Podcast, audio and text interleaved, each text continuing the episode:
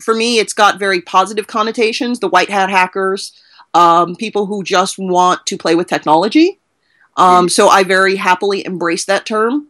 Um, I find that people at our lab, especially those who are professional scientists for their day jobs who have PhDs, are extraordinarily averse to the term, with one or two exceptions. Um, and they are very much more we are scientists, or Mhm. Or you know we engage in community based science, but you know what we're doing is science. And so I think we just need to figure out as a DIY community, as far as branding goes, what do we want to be and embrace it instead of continuing to have this crisis of who and what we are.